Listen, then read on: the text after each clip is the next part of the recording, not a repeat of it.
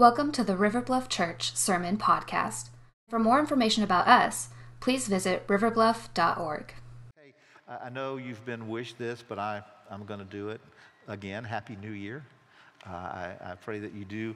Did, your 2024 did get off to a good start. Um, uh, ours has around here. That means a lot of new things going, going on. Um, uh, Kyler has already invited you uh, to uh, hang out a little bit after our service to help us undeck the halls. You know, we decked the halls a while back, but we need to undeck them. And the more of you that are able to stay and hang out, the less this old man has to carry up flights of stairs. Okay, it's just saying, all. You know, if it's just pity, I'll t- I take pity. You know, I'm, I'm, I'm, good with that. Second uh, new thing that's going on around here today that I want to invite you to participate in is we are receiving nominations for deacons at River Bluff. We're entering this season to receive nominations for new deacons. Here's how I would encourage you to uh, play this out and pray this out. Um, I'd encourage you maybe sometime today uh, to uh, go to God's Word in 1 Timothy chapter 3 and uh, you can read verses like, I think around 8 through 13 are really the biblical descriptions of qualifications for deacon. It wouldn't hurt you to read, you know, starting in verse 1, um, 1 Timothy 3, and then, then go to the Lord and pray and just say, Lord, uh, show me uh, who you would want to raise up to be a deacon to serve at River Bluff Church. And then, if you would, um, get those names to us. Now, you can do that in a couple ways. The Lord may reveal, uh, right now, even while I'm speaking, He may reveal somebody to you that you just have sensed God's ready to see them serve in that way. Just pull out a connection card, write their name, and that you're nominating them for deacon, and um, just you can drop it off in one of our uh, little drop off boxes, our giving boxes, and that information will get to us. You can email it to me later in the week, but I would encourage you to make it a matter of prayer um, before you, you, you, launch, okay? Uh, I think that would be a good thing. Now, if I estimate right, we're close to uh, having been one week into this new year. And the cynical part of me has begun wondering, wonder how many people have already blown past their resolutions you know, just kind of just drop the ball on them, you know. And, and the reason I wonder that is because I have come to believe something about New Year's resolutions, and that is they exist because of things we don't like. New Year's resolutions exist because there's things that maybe we don't like about ourselves. You know, maybe, maybe our weight, or maybe a habit, or maybe something going on in our health. And I think one of the reasons they get kind of dropped so quickly um, is because th- it just seems to me that part of human nature, fallenness of human nature, that we, we avoid things we don't like. It starts very young. Children try to avoid vegetables. You know, adults, we try to avoid exercise. And then, you know, there's those people that love vegetable and exercise, and we just try to avoid them completely. You know, I, I, don't, I don't know what your, your thing might be, whatever it is, but, you know, we just try to avoid things we don't like. And sometimes, sometimes that, uh, you know, sometimes that doesn't hurt us. Sometimes it, it can hurt us. Uh, your dumb pastor uh, didn't like having to find new doctors when my doctors would retire. I, my primary care physicians, I had two retire. Almost felt like I got one and then he, he retired and then I got another one, he retired. And so I just thought, done with this. I don't like this. And so I went for about 10 years without a primary care physician. Dumb move. Just dumb move. Sometimes, you know, things that you don't like won't bother you. Sometimes they can bother you real bad. And those of you that don't know, I ended up uh, this past July in a hospital having my chest cracked open and a valve replaced um, because something that I didn't like wasn't good for me, you know, and I found it out kind of the hard way. Sometimes things we don't like don't hurt us, sometimes they do, avoiding those things. Now, this may come as a surprise to some of you. And I'm going to ask you uh, to please don't judge me harshly uh, about what I'm about to say. But there are, there are actually some statements in the Bible, when I first read them anyway, that I didn't like. You ever read something in the Bible and you just personally thought, I don't really like that that thing's in there. You know? Well, we're, we're, there's one of those things that I need to talk about today. And the reason I need to talk about it today is this particular statement in the Bible actually answers a very important question that all of us, I think, have raised in our minds and, and we need to have answered. And I want to remind you that the answer that we're about to come to, I didn't make it up, okay? This is somebody else's words inspired by the Holy Spirit. So it's not, it's not what I would say my answer. Now, here, here's the question, and it's just, uh, again, the answer may end up being a bit troubling, but here's the, the big question for today. And it's simply this What do we do when there's nothing we can do? What do we do when there's nothing we can do? When, when our circumstances happens to be what it is and we don't particularly like what it is? Might be a health issue, might be a financial issue, might be a relationship uh, on the verge of falling apart. It might be work related. It might be school related. It might be marriage related. It might be that you feel alone, and when you go on social media, you think everybody else has somebody but, but you. Or you may be somebody who wishes you could be more alone. I don't know. It, it's just one of those things that you, you know, you find yourself at a place that you're stuck in, and you feel like that there is nothing that you can do. I remember um, at the height of the pandemic, I, I lived with that feeling 24 7. You know, just this, this constant feeling about not, just couldn't wait for things to, you know, get back to normal or more normal or new normal or just, just not the way it currently was. Wanting to do something about it and all the while feeling like there was nothing that I could do. And then you come to a book in the Bible like the book of James.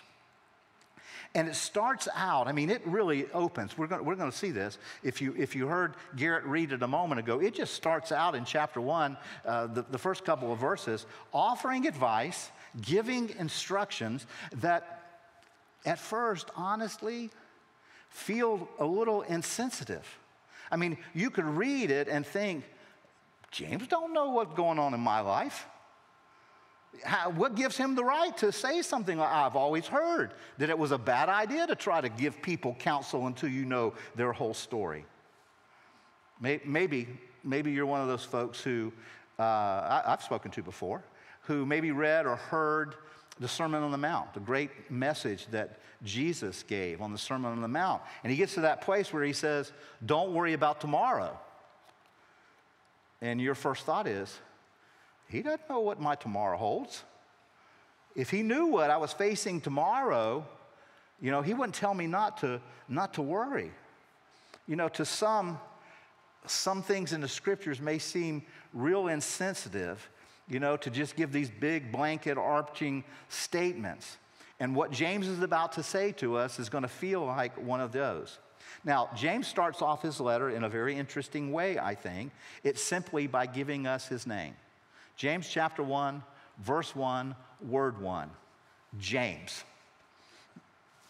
You know, it was a great way to start, I think. Now, regardless of, you know, how much you may not initially like what he's about to say next, regardless how much you may not like it, the, the truth is, you and I would be a little bit foolish not to pay attention, not to take his instructions pretty seriously. And here's why because this is James the brother of Jesus. This James is Jesus' brother.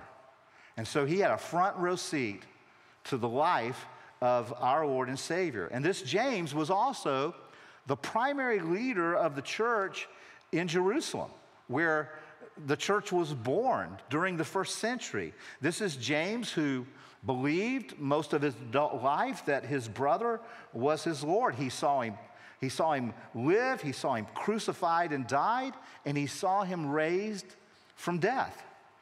This is James, the brother of Jesus, who was the lead pastor, if you would, of the church in Jerusalem for about 30 years, historians tell us. And I want you to let that sink in because the, the church in Jerusalem was, uh, I mean, it was interesting, you know? Uh, it, it, it, was, it was a church in the midst of struggle from it, it, its onset in many ways. And because James led that church during that critical time, uh, it gives him, for me, a lot of street credibility.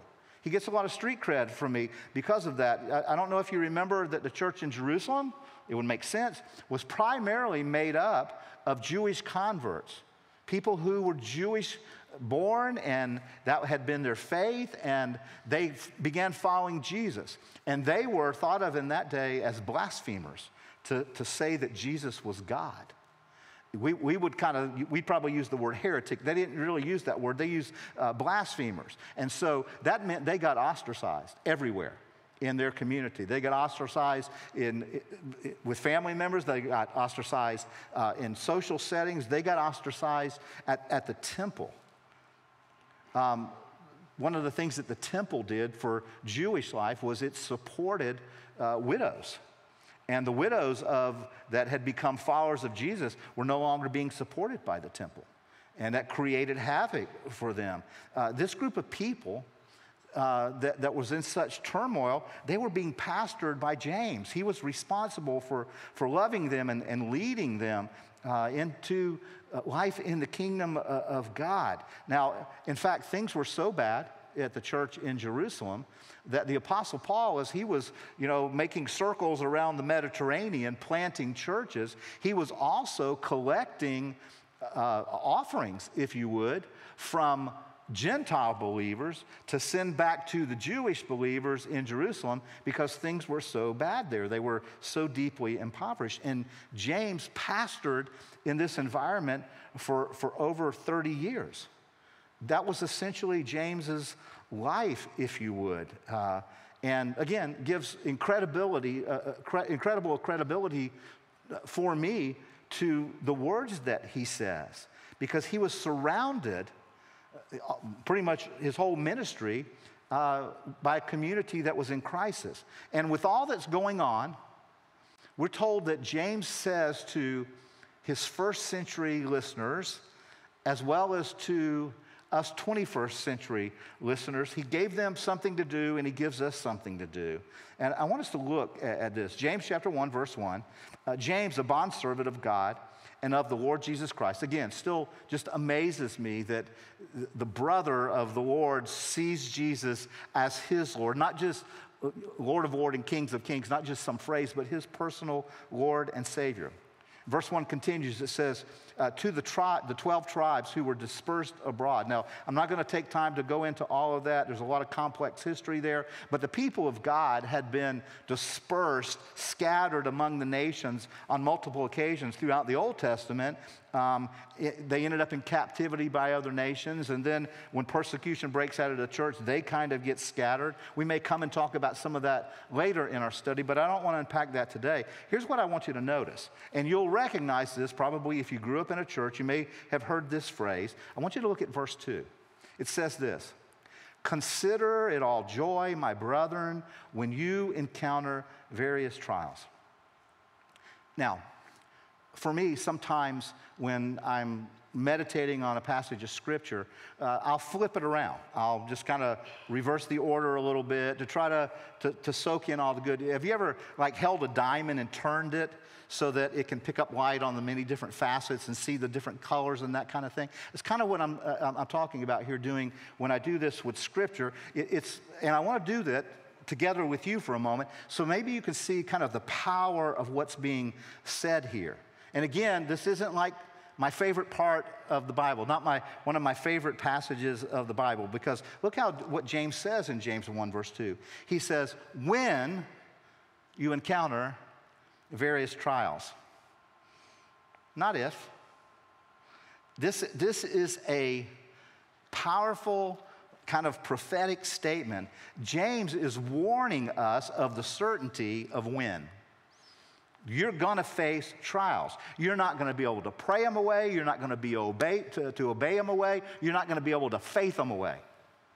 We are going to face various trials. They're going to come. When you encounter various trials, uh, just because it's the nature of the fallenness of this planet, we've talked about it before that when sin entered the world, illness came, disease came, sorrow came, disappointment came, death came. It just kind of walked right in when sin entered the world. And James says, when?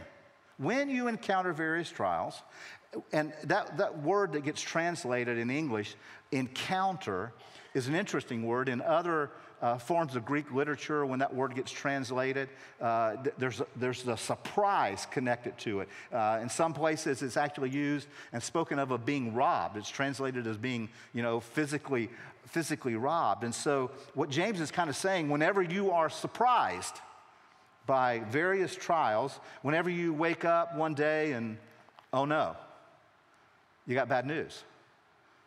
You got a phone call from maybe one of your kids or your spouse or a parent or a, a, doctor. And, and you encounter surprise on the other end of the phone. When you encounter various trials, here's what you do. And remember now, these are, these are James' words, brother of Jesus, inspired by the Holy Spirit. He says, When you encounter various trials, consider it. Consider it.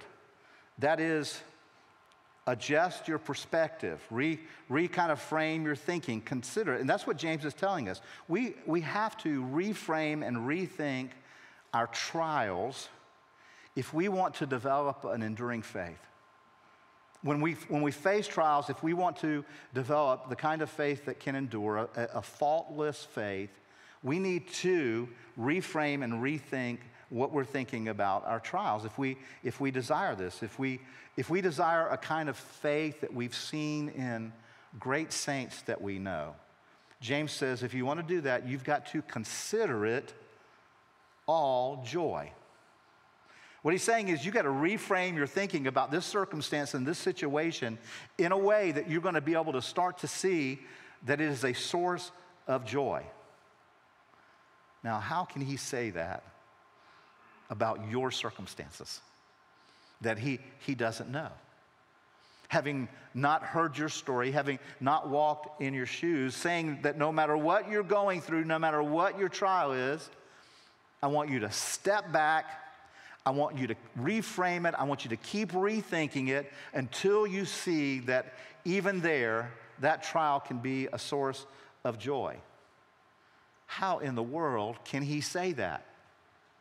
Well, James is glad you asked because he answers that question. Verse 3. James says, knowing. James says there is something that you've lost sight of, or something that you haven't learned before that you need to know about that you won't see right now, maybe in the middle uh, of your trial. This knowing is us having to, in our reframing, in our rethinking of our trial, we need to do it with biblical knowledge, biblical knowing, knowing God. We need to reframe with that as our foundation. Now, of course, all of us in the middle of a trial, going through a horrible circumstance, we lose sight of those things. We kind of forget those and we get focused by the pain or the suffering.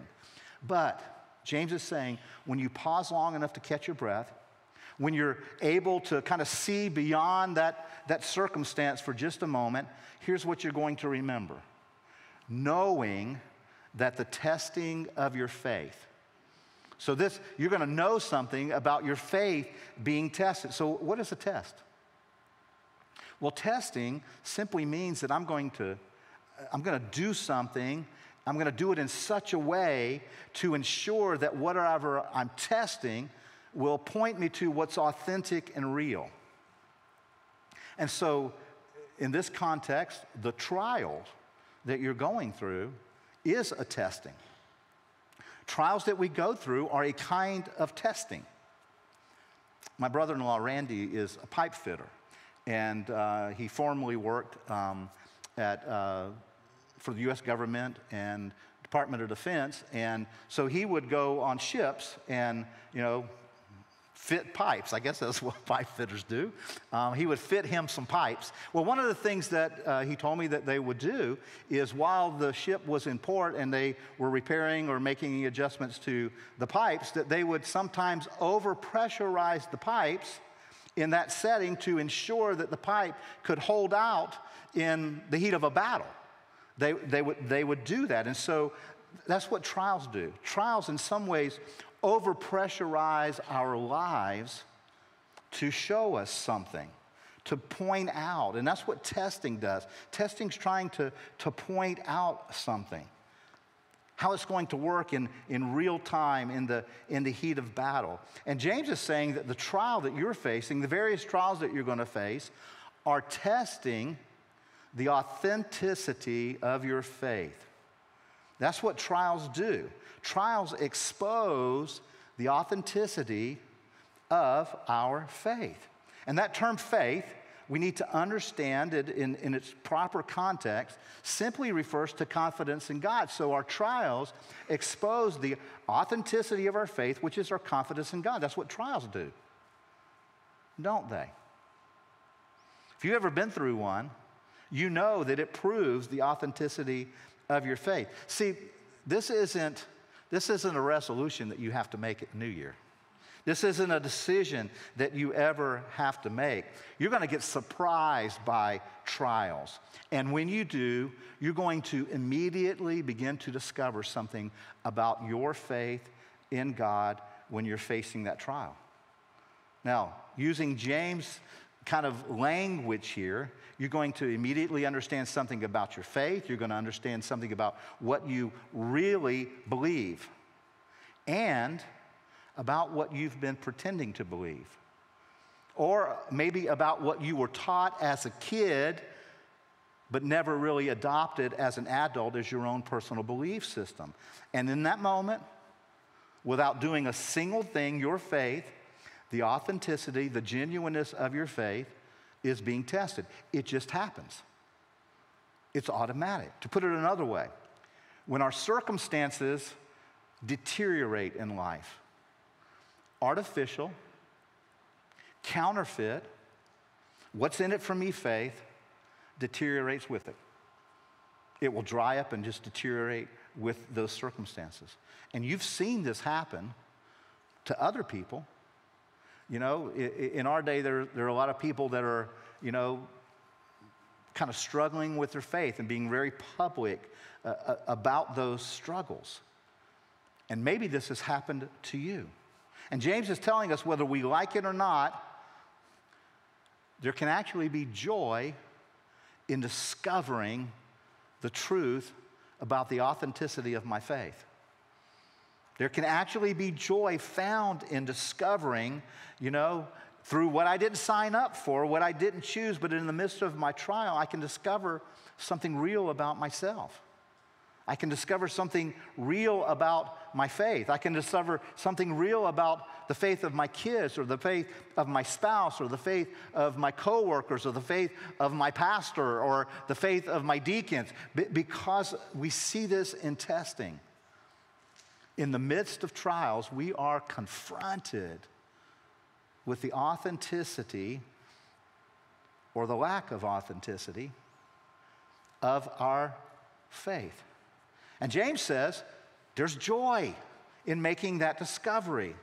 Now, this, this perspective of faith that is a biblical faith stands in sharp contrast to some of the silly teaching that's going on out there by people who do what I do. Because there's some real silliness out there. Uh, here's what faith is not faith is not doing something so that you can get God to do something. It's not the point of faith.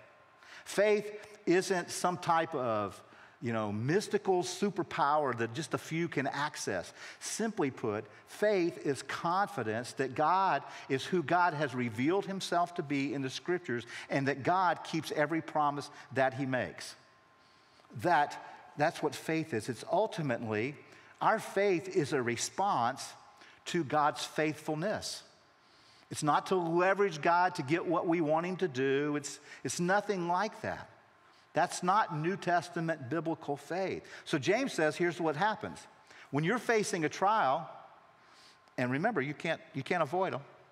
There, it's when, not if. They're coming. When you face trials, immediately you're going to discover something about yourself, about your faith, and about your Heavenly Father. And James says if you'll step back for a moment and you'll catch your breath and you'll really look at the just that a perspective of what's going on, you can discover joy in the place you never anticipated. So, quickly, let's review what we've walked through. When you encounter various trials, consider it all joy, brothers, knowing that the testing of your faith does two things. First thing that it does, we've already talked about it, it demonstrates something. It demonstrates whether your faith is authentic or fake, whether it's real and will move with you through uh, these kinds of circumstances. But then James points out that there is a benefit. So there, it demonstrates something and it produces something. And here's what it produces, verse 3 it produces endurance. James says, hey, over time, the trials that you're facing, will give you a new capacity, a new strength for life. That's what endurance is. It's the ability to hold up under pressure, under stress. In other words, what James is saying is that trials, even though we don't sign up for them, trials make our faith stronger because they exercise our faith. Trials actually exercise our faith. Our faith muscle is being exercised, and you know this. The only way to strengthen a muscle is to exercise that muscle. And I know some of you are thinking, well, I've already made a resolution to do exercise, you know, this year. Um, here's the deal about this kind of exercise you don't have to sign up, you don't have to make a resolution. It's coming for you. You don't choose it. It chooses you. It comes for you. And James says, I think this is one of the most interesting things.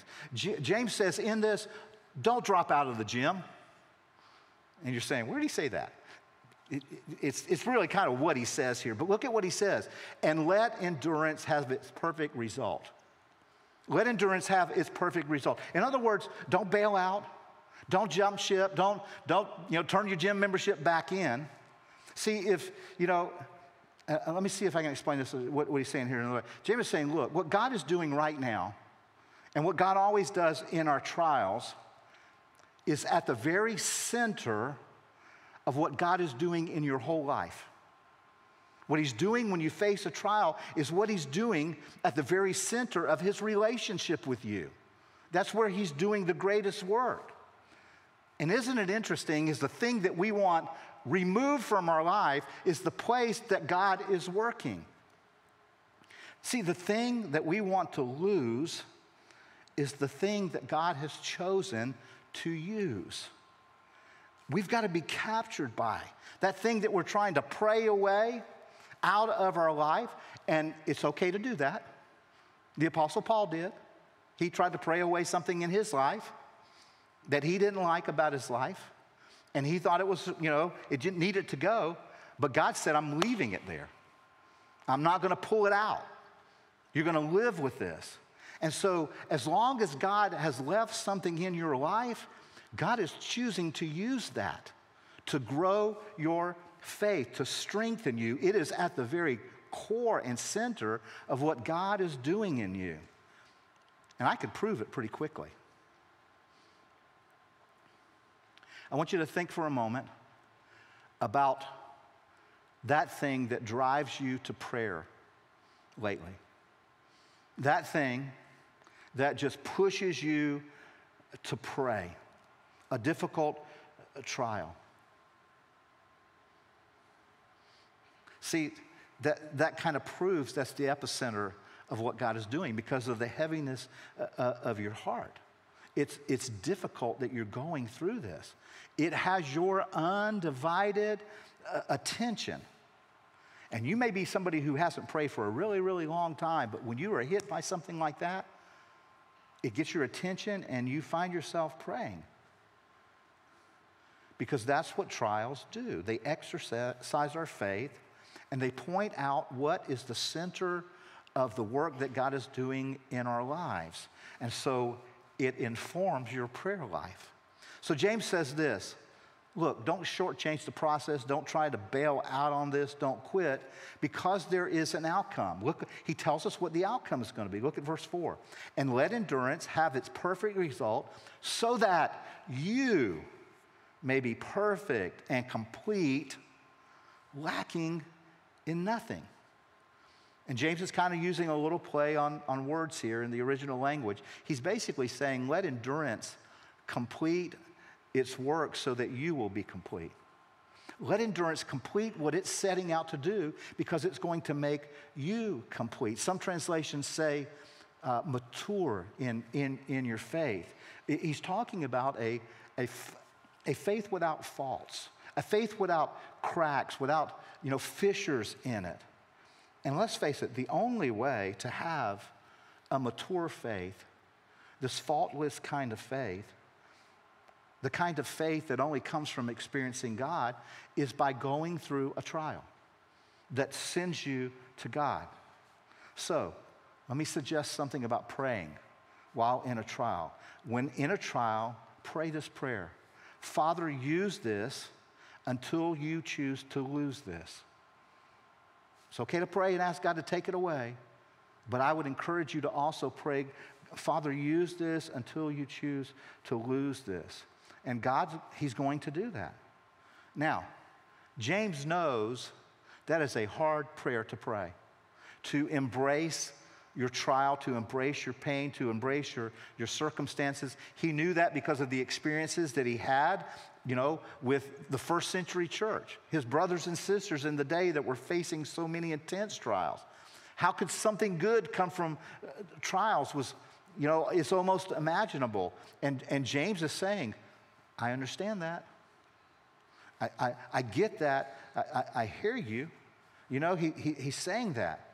But he's also saying, you've got to see the value in moving forward in this, uh, in discovering something about yourself and your faith and your God. But if you get stuck and you're still at a place and you're going through this and you, you can't see how there could ever be any joy that could come out of something like this. James says, okay, if that's you, when that's you, here's what you do. But if any of you lacks wisdom, verse 5, if any of you lacks wisdom, specifically, if any of you lacks the perspective that you need to see things the way God sees your, your trial, if you, if you lack that perspective to see what God is doing in you and through you and around you, James says, here's what you've got to do. If you lack wisdom, if you lack that perspective, ask God. Ask God for what? That wisdom, that insight, that, that perspective.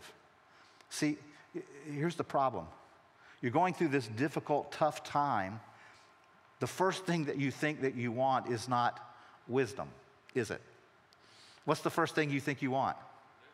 I want relief. I want deliverance. Get this thing out of me. Get me out of this. That, that's the first thing we want. But James says, slow your roll. Don't jump ship. Don't turn in your membership. Give it an opportunity. Ask God to show you what He is doing. Ask Him for wisdom. So here's another thing to pray when you're in the midst of a trial pray, Father, Give me wisdom to see what you see. Give me the wisdom that sees what you see in the middle of this. See, God, uh, James is telling us that this is uh, this prayer.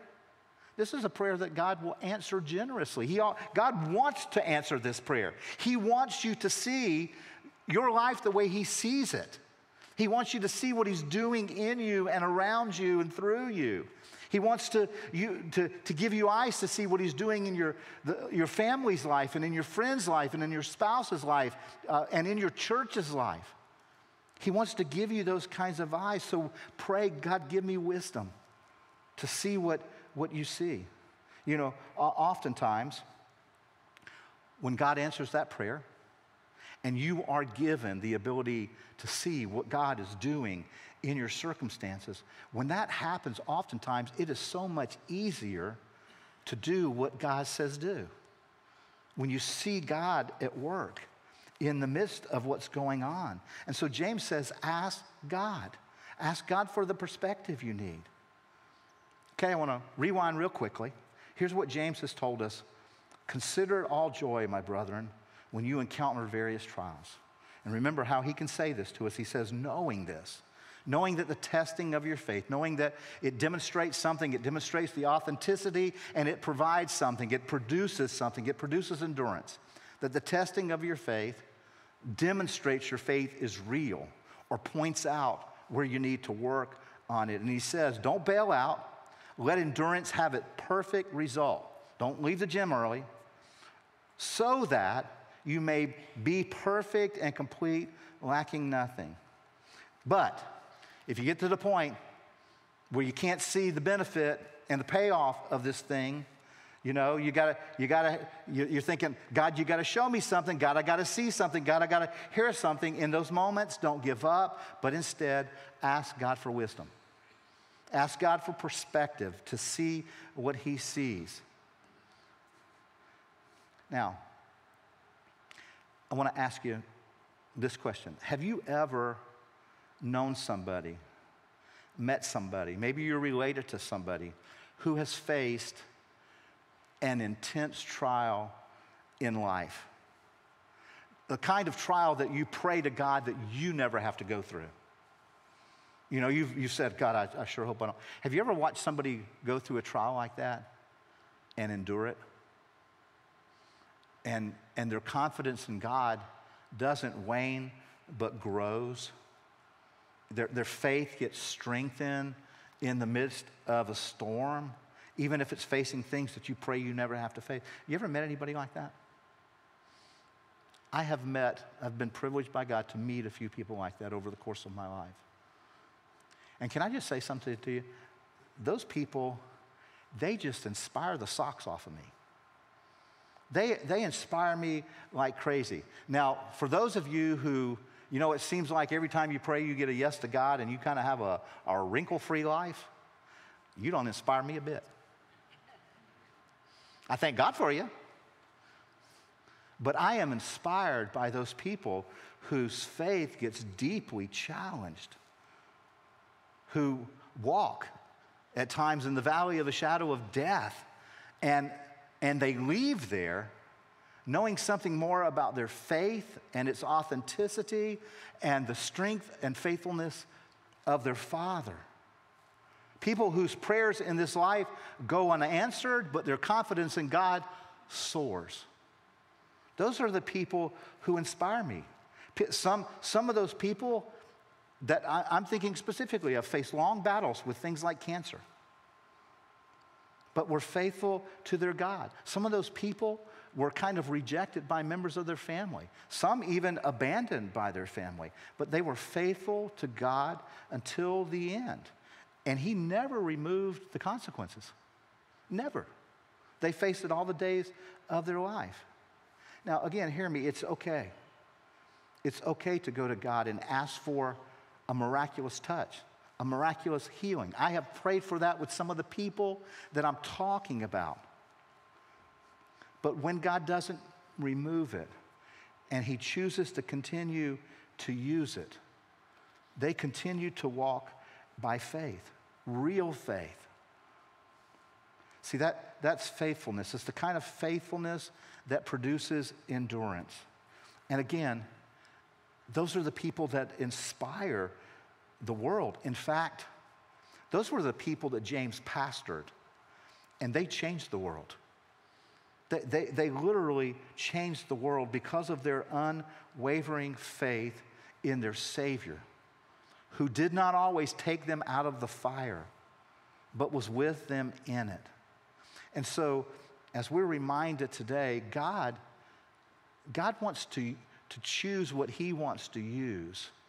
And we don't need to ask Him to lose it, but to use it. You know, that, that's kind of the bottom line of what James is telling us here that let God choose what He wants to use. See, those people of unwavering wavering faith, you know, people that if you don't know, I'm sure you've read about. Uh, and, and James' words as instructions are, they're an invitation to you. They're an invitation to me to step into that kind of faith and ask God, God, choose what you use. I'm not going to ask you to lose it. Choose what you use. Now, God, I will ask for a touch. I'll ask for healing. I'll ask for release and deliverance, but it's up to you to choose what you're going to use. And when you do, you get to experience life with God. At the core of your life It's an amazing experience, the faithfulness of God in your trials. Now, James finishes kind of this section of his writing in this first chapter, and I want to take you to verse 12 because he says this Blessed is a man, and ladies, that's you too, who perseveres under trials. And that's those people who, you know, are developing this faultless kind of faith. Uh, and hopefully that will be me and you. Blessed is a man who perseveres under trials, which means they know they're not going to be able to pray it away or obey it away or faith it away. Blessed is the man who perseveres under trials, for once he has been approved. That's that moment when you discovered something about your faith. You've realized it's either authentic or it's not. That person, the Bible says, listen to the promise, that those people with that kind of faith, that endurance, they will receive the crown of life which the Lord has promised to those who love him. Those are the people who receive that crown of life. You know what the crown of life is? It's eternal life. Now. You get to wear, you get to wear it now. You receive it now. That's, that's what it's for. Life with God in the here and now. Life with God in the midst of trial. It's that abundant life that Jesus in John 10 10 said that he came to give. It's life with hope, it's life with peace, and it's life with joy that James was talking about. It's getting to know the goodness of God in the midst of your worst experience. See, verse 12 tells me that God our Father, that one of the things God our Father does is He values and He uses enduring faith. He values and uses this kind of enduring faith. And God has invited you and me to step in to this realm, you know, and to begin to see to look at our trials, our circumstances, the things that we don't like that are going on in us and around us, to look at them differently. Face them differently every single day, because here's what we know. With confidence, with enduring faith, with a faultless faith, it leaves a mark on this world. It leaves a mark on people. It will leave a mark on your children. It's the kind of faith that will leave a mark on your grandchildren. Not, the, not that faith that just skates through the life easy, but what you do when you face trials. It will mark your children. Even if you don't live to see it, they will be marked by it. God, God will use it. That's why this is so powerful. And James invites us to lean in, to allow God to purify and strengthen that kind of faith in us in the midst of what He's doing. So, our trials, and we're all facing them and we're all going to, they present us an opportunity to let endurance have its way so that there can be this perfect result, this, this result where you're complete and you lack nothing. So, with that in mind, I just want to incorporate and, and again, just offer one more little addition to your prayer life. You may, you may already pray every day. Maybe you just want to tag this on. Uh, maybe you have found yourself as one of those people who hasn't prayed in a long time and it's just kind of starting up because of the trial that you're in. Maybe you're here today and you've never prayed before in your life because you didn't think you know how. Th- this would be a good place to start. Just this would be a good place to, to begin. And I want to encourage you to begin simply by praying, Heavenly Father, and then fill in whatever trial you're facing. Heavenly Father, this, this trial that I'm facing, you choose to remove it when you're ready. And God, when I can't imagine, when I can't imagine that you could use this for good in my life, will you give me wisdom? Will you give me perspective to see what you're doing, what you see going on in my life? Because G- James says that that kind of prayer is the kind of prayer that God wants to answer. So, one more time, I want to kind of put all this together, just kind of pull the noose in on it. I'm going to invite the worship team to begin making their way back up. James chapter 1, verses 2 and following. Consider it all joy, my brothers. Consider means to reframe it in such a way that you see the joy in it when you encounter various trials. Here's why knowing, knowing You know, when, you, when you're able to pause and catch your breath, knowing that the testing of your faith produces endurance. You know, it's that simply test of your faith that produces endurance. Let endurance have its perfect result so that you may be perfect and complete, lacking in nothing. And when you're just not sure, you can get there. When you lack wisdom or perspective, ask God, who gives to all generously without reproach, and it will be given to you. Let's pray.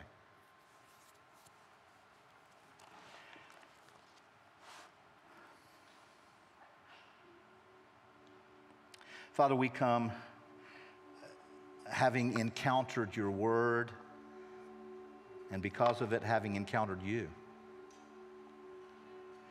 And we've been called to a place of deeper faith. And God, your word has shown us that you are at work in us. And sometimes, God, you're working in that place that we are begging you to take away. God, I pray that you will give us a new perspective. That you will show us, though we did not choose it, it chose us. You're at work in it. You're building something. You're completing us. You're maturing us. You're shaping us. You're sanctifying us into the beloved image of your son Jesus. And you're doing it in that, that hot spot, that place that right now is heavy on our hearts. God, we choose today not to run from that, not to bail out, but to stay in it with you, believing that you're there. Increase our faith, Lord. Strengthen our faith. And God, in those moments where we can't see, where it makes no sense to us, Give us wisdom, give us perspective. So, Holy Spirit, we ask you to take us into those deep places, those deep places where you're at work in us that will only be found, will only see you in the midst of our trials. We want to know you, God. We want to see you. There's the Holy Spirit. We invite you to take us into those deep places. We trust you, God. We believe that there is joy for us even there. God, I pray for those who came in today and their faith was faltering. I pray that by the power of your word, you will build a faultless faith in their lives. I pray that for myself, for my brothers and sisters. I pray that for this church, that we will be known as a church with the kind of faith, the kind of trust, the kind of confidence in you, oh God, that lacks nothing. Shape us, draw us, take us deep. This is my prayer now. In Jesus' name, amen.